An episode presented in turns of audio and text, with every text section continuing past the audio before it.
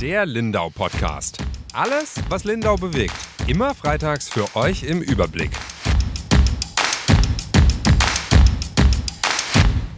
Hallo und herzlich willkommen zu einer neuen Folge unseres Lindau Podcasts. Mein Name ist Ronja Straub, ich bin Redakteurin bei der Lindauer Zeitung und heute habe ich die Ehre zu sprechen mit meiner Kollegin Barbara Bauer. Hallo Barbara. Hallo.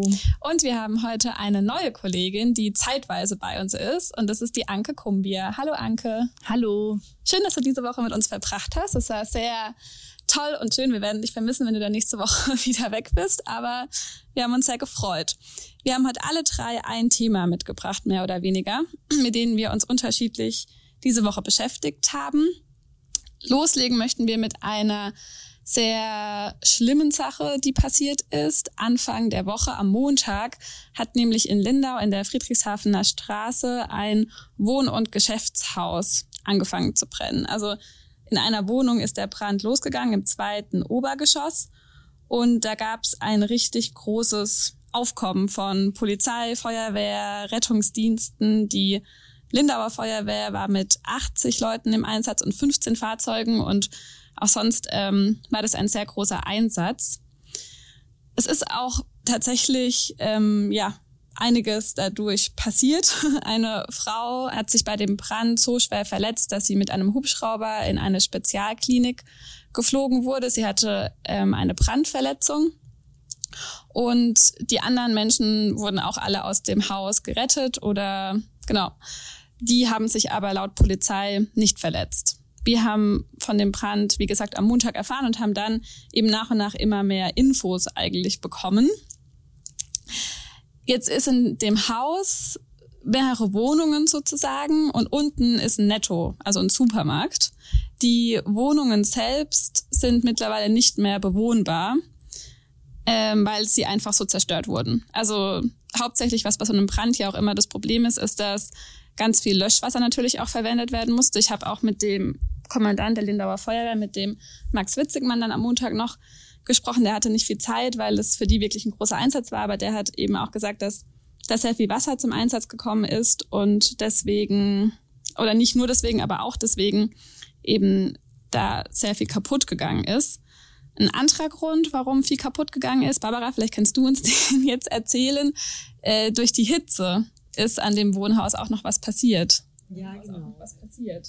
Ja, genau. Also das Haus wurde auch durch die Hitze stark beschädigt. Also da sind dann, hat man direkt schon nach dem Brand die Risse in der Fassade gesehen. Und dann war erstmal unklar, ob das Gebäude überhaupt noch betreten werden kann oder soll. Und das wurde dann erstmal gesperrt und am Dienstag kam dann ein Gutachter, ein Statiker und hat sich die Statik des Hauses angeschaut und der hat dann das aber wieder freigegeben. Die Schäden sind trotzdem groß, vor allem auch durch den Rauch und äh, es sind halt alle Wohnungen, ich, also ich glaube im Fachdeutsch sagt man kontaminiert, also es sind alle Wohnungen irgendwie dadurch Beschädigt. Ähm, Beschädigt. Also ich beschädigt. Also ich, Und, ja, so ähm, klingt's besser. Wie hoch ist denn der Und, Schaden? ähm, die Polizei Der Schaden, den hat die Polizei in ihrer Meldung auf zwei Millionen etwa geschätzt. Und ähm, ja, aber es kommt, glaube ich, noch, es kommen noch mehrere Gutachter auch wegen der Schadensursache. Also Aber die das steht heißt, jetzt noch nicht es wird schon fest. sicher, ob das Wohnhaus stehen bleiben kann oder nicht. Also wenn die Statik, also die Statik Ja, die Statik, also die Statik wurde ja freigegeben sozusagen von dem Statiker und der hat äh, das Betreten grundsätzlich wieder erlaubt, aber es wird davon abgeraten, das Haus zu bewohnen, einfach Das wegen heißt, die der Menschen, die da Rauchbelastung. eben gewohnt haben, können da jetzt nicht mehr wohnen. Ich habe dann auch am Montagabend, glaube ich, sogar noch erfahren, dass viele eben dann privat unterkommen konnten. Oder am Dienstagmorgen habe ich es, glaube ich, erst erfahren, dass viele dann noch privat unterkommen konnten. Und geht die Stadt denn jetzt davon aus, dass jetzt alle auch versorgt sind? Oder wie ist da jetzt gerade die Situation?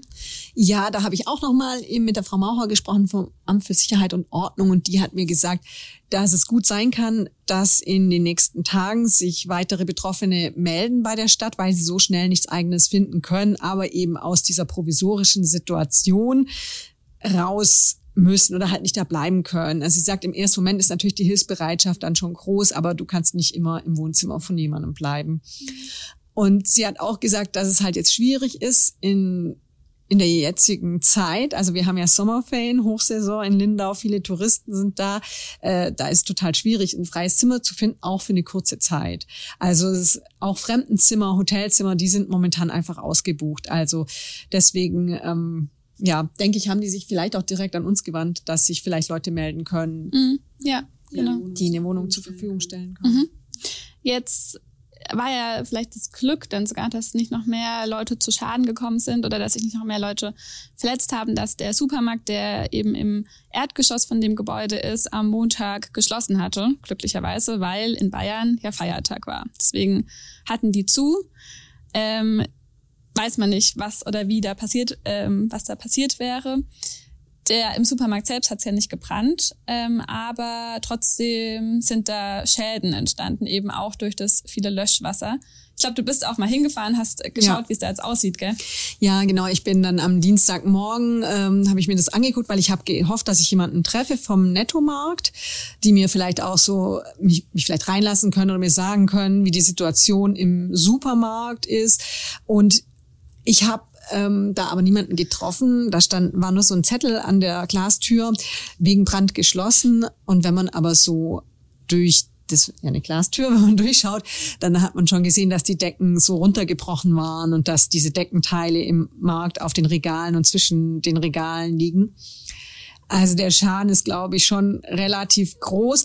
Netto hat mir dann offiziell noch geantwortet. Also ich habe es dann eben versucht über die Firmenzentrale und die haben mir gesagt, dass der, also dass sie zum Schaden jetzt noch nichts sagen können. Ähm, aber dass der Markt voraussichtlich mindestens zwei Monate lang geschlossen bleiben wird. Also das können die auch jetzt noch nicht so ganz genau abschätzen. Mhm.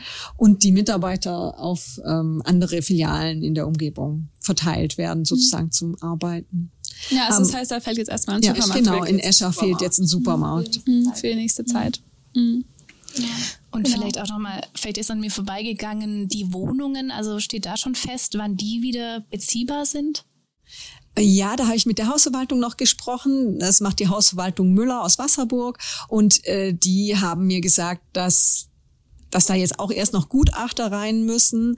Und erst wenn dann alles begutachtet ist, kann eine Spezialreinigungsfirma beauftragt werden, die dann diese Brandreinigung macht. Also dieser Ruß muss irgendwie halt speziell ähm, entfernt werden und der hat sich auch ja vermischt mit dem Löschwasser. Also das, das ich glaube, man kann sich das so ein bisschen vorstellen wie so eine Art, ja Schlamm ist vielleicht schon ein zu großes Wort, aber so, so, so was klebriges, schmieriges, äh, was einfach gut, äh, nicht so gut weggeht und und da muss man dann einfach, das muss gereinigt werden und so lange sind die Wohnungen gelten als nicht bewohnbar. Also man kann das Haus betreten, aber richtig drin wohnen. Also ja, man sollte mit Maske rein, weil eben auch noch alles sehr stark nach dem Ruß riecht und ich glaube, es ist ja auch nicht gesund. Mhm. Also sicherlich nicht wohnlich da aktuell. Nein, also, definitiv nicht. Ähm, ich weiß gar nicht, bei mir äh, hat die Polizei mir am Montag gesagt, dass zehn Leute noch betroffen sind, ähm, plus eben der Frau, die mit dem Hubschrauber weggekommen ist.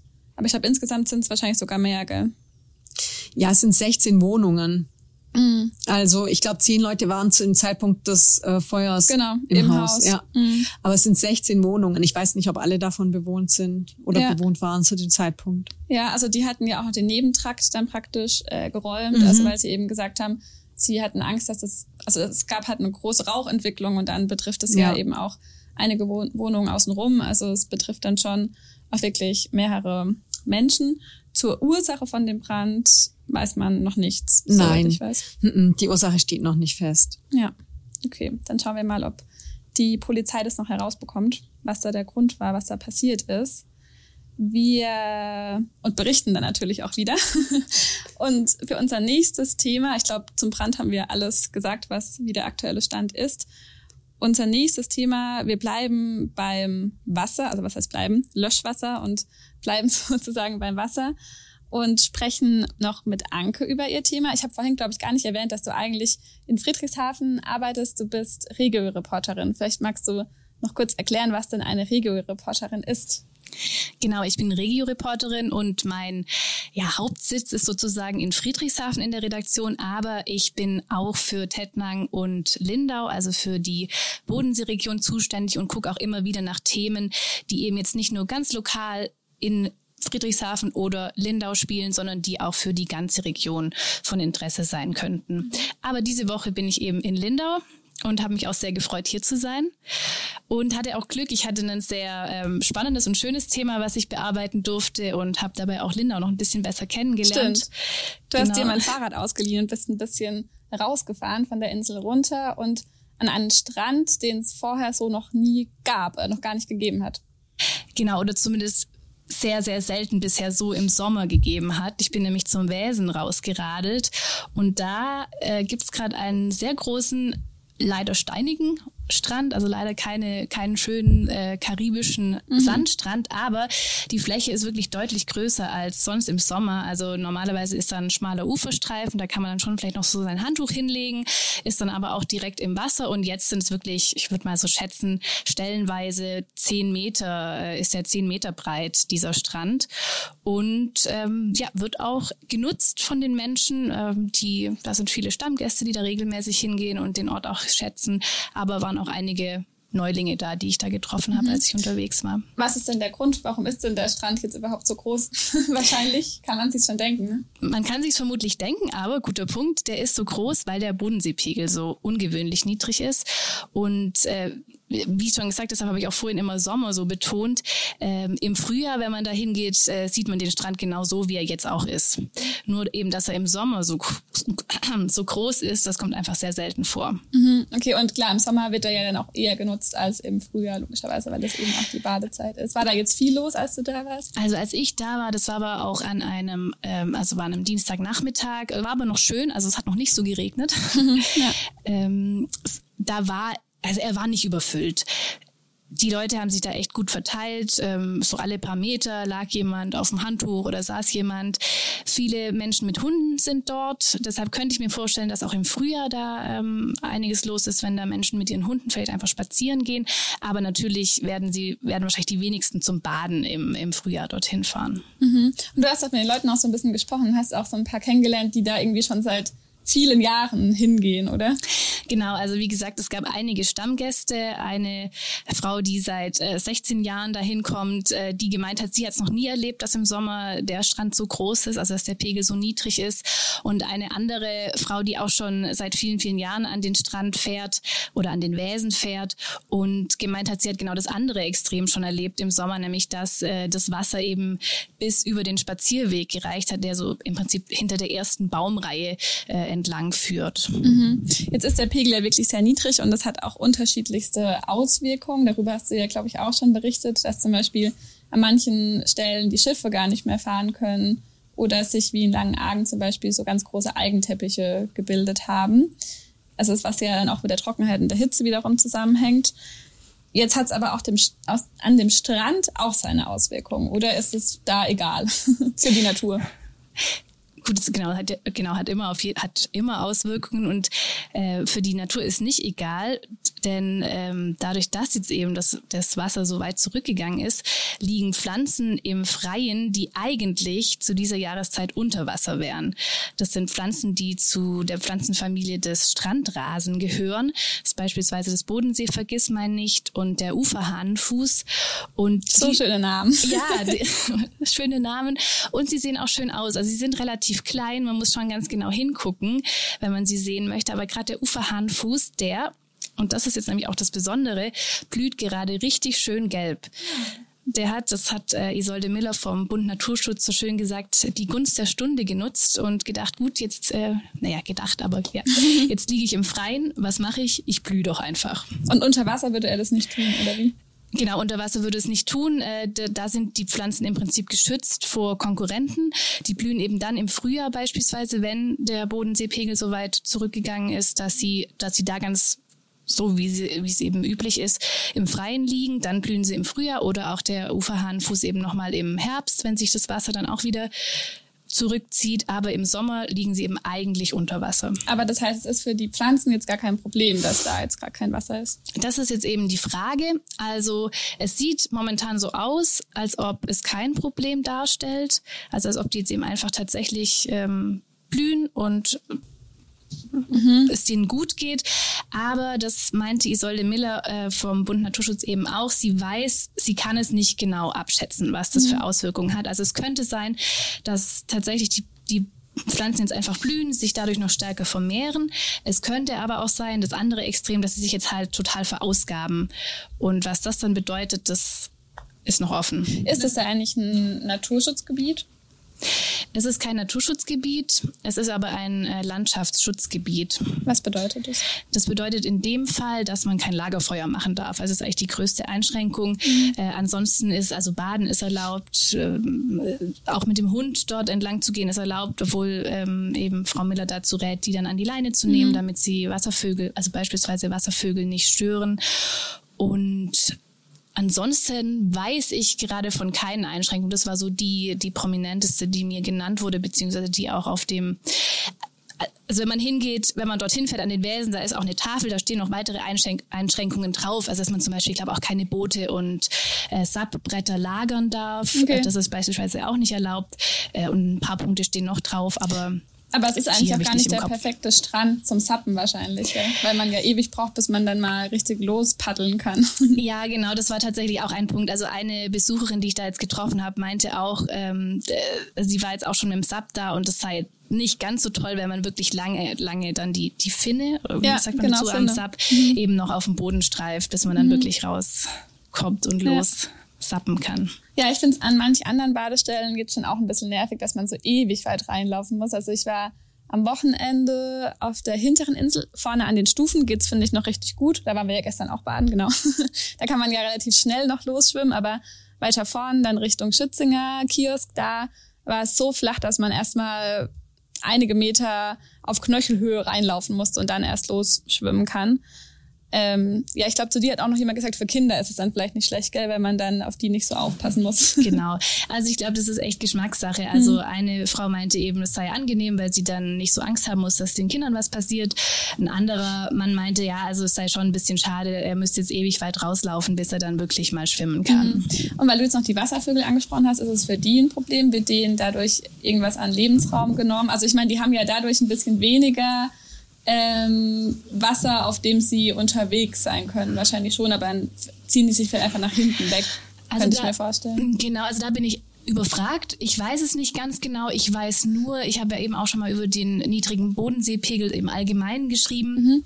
Und da meinte ein Biologe vom Naturschutzzentrum Eris Kirch, dass, äh, dass die Watvögel zum Beispiel eher profitieren, weil sie mehr Nahrung finden. Ah, okay. Also die picken dann halt die Algen auf oder was auch immer diese Vögel dort finden, aber eben auf den auf diesen äh, trocken gefallenen Uferstellen oder vielleicht noch wo so ein bisschen Schlick ist, da finden die dann eben tatsächlich mehr Nahrung. So habe ich es zumindest verstanden. Verstehe.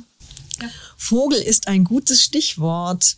Die schönste Geschichte dieser Woche für mich hat Ronja geschrieben. Und da geht es um einen ganz besonderen Vogel oder zumindest einen sehr auffälligen Vogel. Ronja, erzähl mal, wie bist du da drauf gekommen und was für ein Tier war das jetzt eigentlich?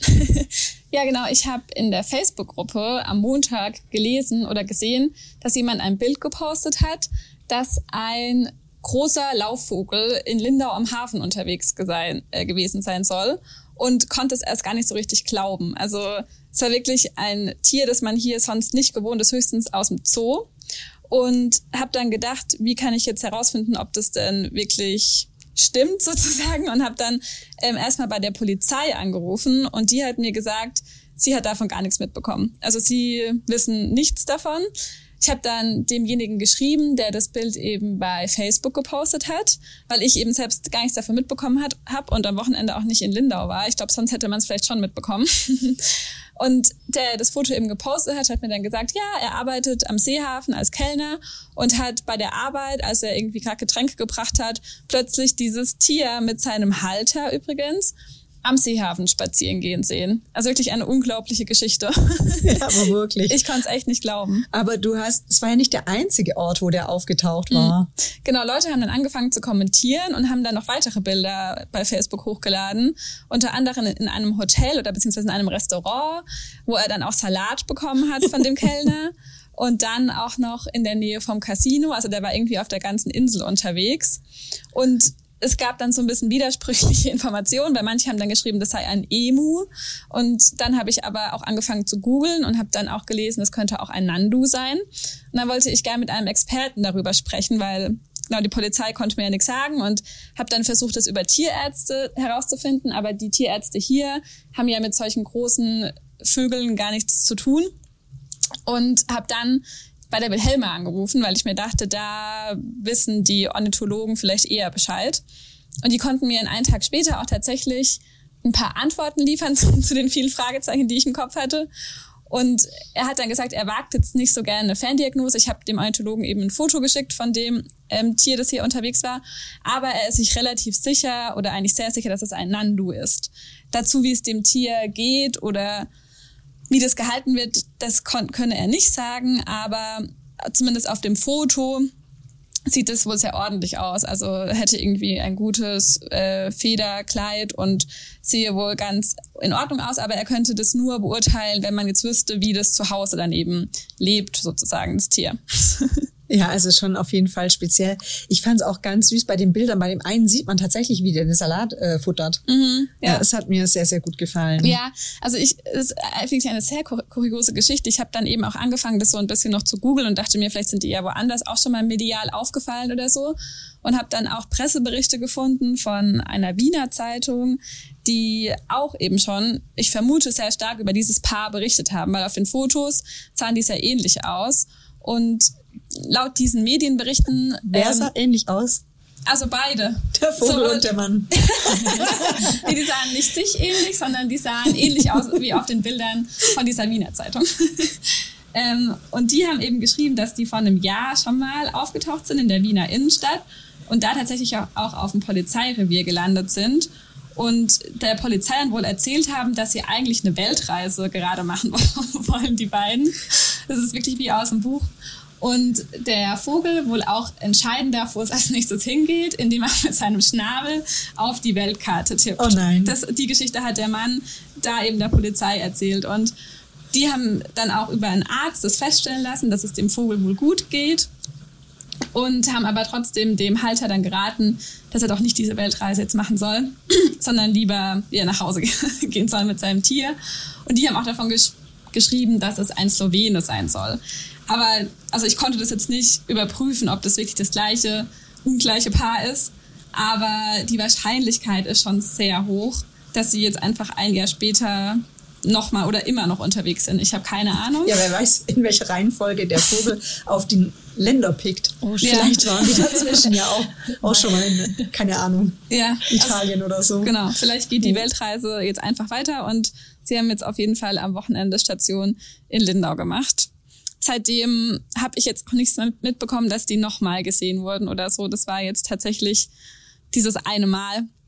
Der Ornithologe von der Wilhelma hat mir dann eben auch noch erzählt, äh, genau, dass der, dass Nandus eigentlich in Südamerika leben, aber dass es auch erlaubt ist, die in Deutschland zu halten. Also es ist jetzt nichts Verbotenes oder so. Wenn man die eben artgerecht hält, dann ist es auch nicht schlimm und die seien grundsätzlich auch nicht gefährlich, hat er gesagt wenn man die jetzt natürlich erschreckt, wenn von hinten irgendwie ein lauter Hund angerennen kommt oder so, dann würden die schon irgendwie aufschrecken, vielleicht auch treten und flüchten. Aber dass die jetzt zum Beispiel mit ihrem Schnabel anfangen würden zu stochern oder so, da meinte er, sowas kennt er jetzt von diesen Tieren im Allgemeinen nicht. Also, weil ich finde, auf den Fotos hat es eben schon auch sehr befremdlich aus, dass da so eine, sicher auch logischerweise eine Menschentraube um den Vogel ge, gebildet hat. Ja, also der, also der ist ziemlich groß. Mhm. Also ja, ja also der war fast so groß wie der Mann neben ihm sozusagen, wenn man bis zum Kopf de, ja. das betrachtet. Und ja, also es war wirklich sehr, sehr kurios und sehr verrückt. Ich glaube, wenn ich das gesehen hätte, ich hätte meinen Augen gar nicht getraut, dass am Seehafen einfach ein Nando spazieren geht. Das kann man sich echt nicht vorstellen. Aber so war's und es war auch interessant, dem so ein bisschen ähm, auf der Spur zu sein und so ein paar Infos rauszukriegen. Viel war es nicht, aber am Ende dann trotzdem ganz interessant. Ja, und ich, also mich hat's äh, sehr amüsiert, auch wenn man sich natürlich schon fragt, wie geht's dem Tier wirklich und muss es sein, dass mhm. man so ein Tier hält und mit dem äh, Reisen unternimmt. Also ja. ich glaube nicht das natürliche der natürliche Lebensraum für so ein Tier, so eine Ja. Uferpromenade mit tausend Menschen. Nee, also ich kann es auch nicht einschätzen. Am Anfang dachte ich mir, um Himmels Willen, jetzt hat der Ornithologe das so ein bisschen relativiert, aber er sagt halt auch, also ich habe mit dem Pressesprecher gesprochen, der mit dem Ornithologen gesprochen hat und er sagt schon auch, dass das eben, er jetzt da auch keine Ferndiagnosen wagen möchte, aber hat es eben so ein bisschen eingeordnet, dass das jetzt für das Tier zumindest nicht allzu schlimm zu sein scheint und ja, mehr äh, kann man, glaube ich, auch nicht als Laie auch nicht sagen, aber mal schauen, vielleicht tauchen sie jetzt in einer anderen Stadt am Bodensee auch noch auf. Das wäre ja schon interessant. Ja, das, doch, das wäre eine schöne Geschichte für den Sommer. Da würden sich auch die Nachbarredaktionen sehr drüber Ja. freuen, da bin ich mir ziemlich sicher. Das ist wirklich sehr schön. Mit Sicherheit. Und vielleicht lässt sich dann auch noch mal mehr rausfinden, ob wie es dem Vogel denn jetzt tatsächlich geht. Ja, Das nächste wär Mal wird der Vogel interviewt. Genau. Genau. Dann laden wir den einen in den Podcast. Ja, das wäre nett. da könnte hätte hier noch Platz bei uns. Ja, aber mit dieser Geschichte entlassen wir äh, unsere Zuhörerinnen und Zuhörer aus dieser Folge, würde ich sagen. Vielen Dank, Barbara und Anke, dass wir gemeinsam gesprochen haben. Und auch danke an die Zuhörerinnen und Zuhörer, dass sie wieder dabei waren. Wir hoffen jetzt, Sie haben eine gute Woche und freuen uns dann, wenn Sie nächstes Mal auch wieder da sind. Bis dann. Tschüss. Tschüss. Tschüss.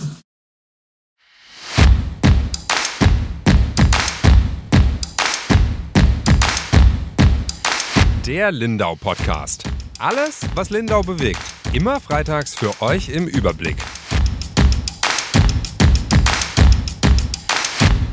Auf schwäbische.de findet ihr mehr als diesen Podcast. Das Digitalabo gibt es schon für 9,90 Euro im Monat. Als Hörerin oder Hörer dieses Podcasts bekommt ihr den ersten Monat sogar kostenlos.